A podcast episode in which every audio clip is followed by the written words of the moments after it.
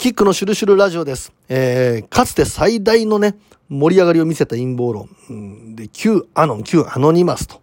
まあ、ハンドルネーム Q を名乗る人がね、アングラ系の投稿サイトにいろいろな書き込みをしていったと。ただその中身がね、ちょっとこう、ある種の国のね、最高機密みたいなものをこう、暴露しているのではないかみたいなことで盛り上がっていって、えー、すごい風を吹かせることになったんですけれども、まあ簡単に言うと、この世の中にいる悪魔崇拝者みたいなね、秘密結社の存在がね、まあディープステート、お金の問題もそうだしね、えー、それから人身売買みたいなことまでも行っている。それから小児性愛みたいなことまでしているんだと。これらをね、ドナルド・トランプが、うん、英雄として、えー、駆逐する、世直しをするんだと。で、そのディープステートというもののね、えー、存在と非常にこう繋がっているのが民主党のエリートの政治家であったりとか、ハリウッドのセレブなんだと。ねえ、まあ、もうオバマ筆頭にヒラリーとかクリントンとね、から資産家でいうジョージ・ソロスなんていうね、こう、超巨大な資本家を、あの、世直しして大量逮捕することによって、アメリカにね、国家の主権を取り戻そうとしていると。民主の政治家はもう利権でズブズブになってしまっていてね、アメリカ合衆国じゃないんだと。株式会社アメリカみたいになってしまっている。強い企業がいっぱい金を持っていて、そこにね、えー、投資していくウォール街の連中がいて、結論ありきでね、物事を始めていって、後から法律を変えちゃえばいいじゃんっていうのをもうずっとやってきてるんだと。それではいかんだろうということをね、トランプがやったんだと。で、まあ、いろいろな、あね、あの、非常に盛り上がりを見せ、かつ、トランプが一つの、ある種の新興宗教のカリスマ教祖みたいにね、えー、なった流れがあるんですがね、この Q が何なのかという、これ諸説ありますよ。様々な諸説はあるんですけれども、一つの説として言われているのが、NSA、ナショナルセキュリティエージェンシー、国家安全保障局というものの中で、これ CIA と敵対するようなね、えー、要するにスパイ活動をしていたりとか、諜報活動を、情報収集を主にしているんですけれども、CIA と非常に仲が悪いんだと。で、NSA はどちらかというと右寄り、非常にこう愛国者が集まる集団であって、で、その中でさらに選抜されたメンバーが Q というものを持っていてね、でこの NSA の最高機密というものまで、その一部の連中はアクセスできるんだと。で、彼らがやろうとしていることがね、まさしくね、今回のまあその Q アノンで言われているような、うんこと。すでにディープステートを解体する。ね。まずアメリカのお金通貨発行権というものを取り戻そうじゃないかと。アメリカの政府の管理下の中で通貨を発行できるようにしよう。今民間でお金すられてますからね。お金すろうと思ったら必要な時にいつでもすると。それでバンバン株を買う。付けを払わされるのは国民の税金。国の人はいつまで経っても豊かにならない。これじゃいかんだろうということでね。Q はそのディープステートを解体する流れを作って、株式会社化するアメリカを、アメリカ合衆国、主権を取り戻すんだということでね、JFK を立てて大統領としてね、で、この JFK 実際に通貨発行権にね、メスを入れていく、そういうね、動きをしていって、で、この悲願が達成されようとしたんですが、その直前に、えー、皆さんもよく知っているあのシーンね、えー、暗殺されたと。ね。で、Q はね、この JFK をまあ立てていてバックアップしていた中でね、えー、どうやら暗殺されるような情報がもう出てると。で、事前にそれに対して気づいてはいたんだけれども、守りきることができなかった。まあ、向こうも向こうで必死ですよね。そのディープステート側も何が何でもこれ消さないといけないと自分たちはもうね、何もしないでも金が永久に入ってくるようなシステムをね、パワーを継続的に持とうとしているわけですから、商売の邪魔をすんなということで、向こうも向こうで全力を尽くして暗殺しに来たということでね、で、NSA がそれを守りきれなかったということを非常に後悔して、JFK のお墓をね、上から見るとね、アルファベットの Q の形に作ったんだと。で、Q の誓いを立てて、まあ、ある種の復讐であったりとかね、このディープステートを解体しようということを誓ったんだと。で、Q が次にやろうとしたことが、JFK のね、息子である JFK ジュニアを大統領にしようと、政治家にして大統領にしようというね、流れを作っていたんだと。ただ JFK ジュニアはね、どちらかというとそんなに政治に興味がなかったみたいな部分があったらしいんですが、Q が接触することによってね、お父さんができなかったことを自分もやろうと、決意したというんですね。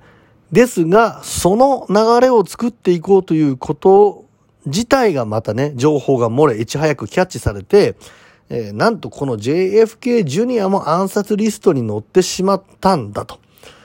で、えー、その後にね、まあ、世の中の歴史の中では1997年の7月飛行機事故でね、奥さんのキャロリン・ベセットとね、義理の妹ローレンと共にね、わずか38歳でこの世を去ったというふうに言われているんですが、なんとね、これが、要するに Q がね、え、わざと偽装した事故だったのではないかというね、そういう陰謀論が今出てるんです。つまり、まあ、大統領に立てていってもね、どうせ殺されてしまうということが分かったからね、えー、本当亡くなったということにしたんだと。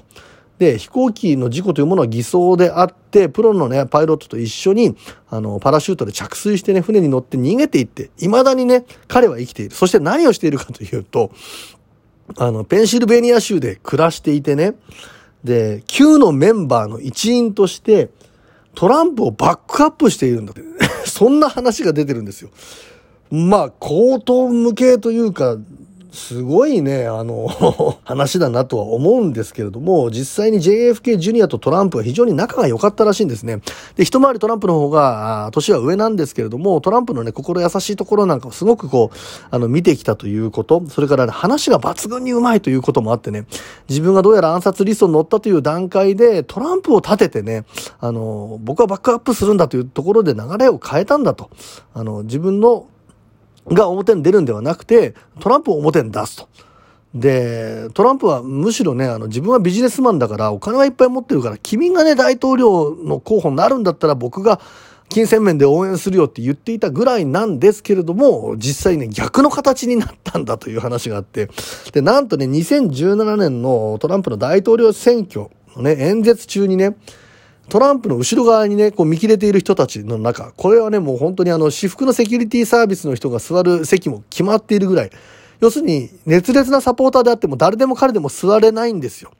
うん、テレビのカメラ、トランプをこう、打っていて、その後ろ側に映る人たちで選ばれし人で、その中にね、なんと死んだとされているはずの JFK ジュニアが映っているのではないか。しかも奥さんと、その義理の妹さんと一緒にというね。で、これいろんなね、比較のね、画像なんかがね、あの、今もうネットなんかですごい出てるんですけど、そう見たらそう見えなくもないな、なんていうふうに思えたりもします。で、このトランプを熱烈的に応援しているという男、JFK ジュニアは今ね、ヴィンセント・ファスカという名前に名を変えて生活しているんだというね、まあ、そんな陰謀論が出ているんだと。まあこれ実際に陰謀論であったり都市伝説であるという話ではあるんですが、実際にトランプはね、任期の4年間の中で、えー、まず一度も戦争をしていないとかね、それから、まあ、製薬利権ですよね、お金、えー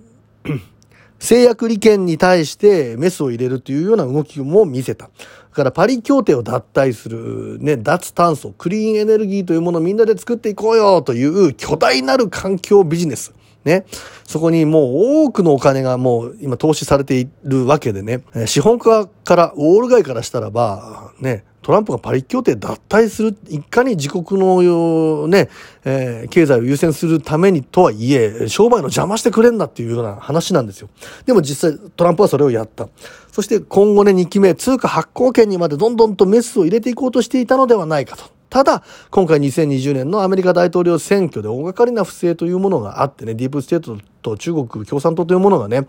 えー、まあ、ある一つの、うん、目的というものを、まあ、利害が一致したということで、今回はね、えー、民主を押すということで、トランプがね、まあ、あのような形で、まあ、負ける。政権を移行しなければいけなくなった。こんな流れになりましたよ。なんていうふうに言われているんですが、最後の最後でなんとね、任期の最後で2020年の年末にトランプがね、爆弾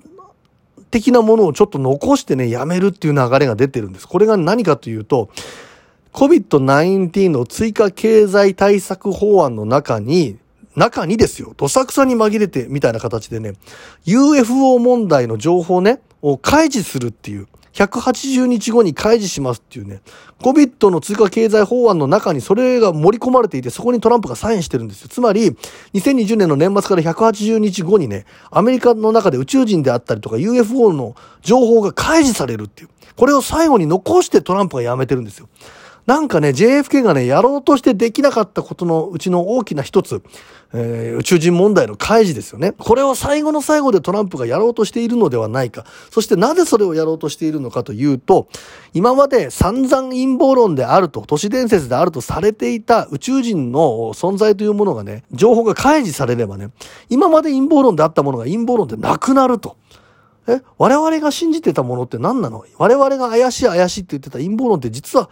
これ結構真実に近い部分があるんじゃないの？ということで人々が目覚める。かつね、脱炭素の流れの中で大きなね、国連がね、それを主導するなんて言われてますけれども、ビジネスをしようとしていることに対してね、宇宙人の最新のテクノロジーというものを発表することによって、トランプはなんとね、フリーエネルギーにまで言及するのではないかと。まあ、トランプの叔父は天才のね、あの、ニコラ・テスラと 親交があったという話もありますんでね、UFO 問題の情報開示、そしてフリーエネルギーに対する言及というもので、トランプが最後の最後にね、どのような形になるかわかりませんけれども、大逆転するシナリオがまだあるのではないかと。非常に大きな話ではあるんですけれども、この法案にサインしたことは実際事実で、何か JFK とトランプに重なる部分があるというお話、今回させていただきました。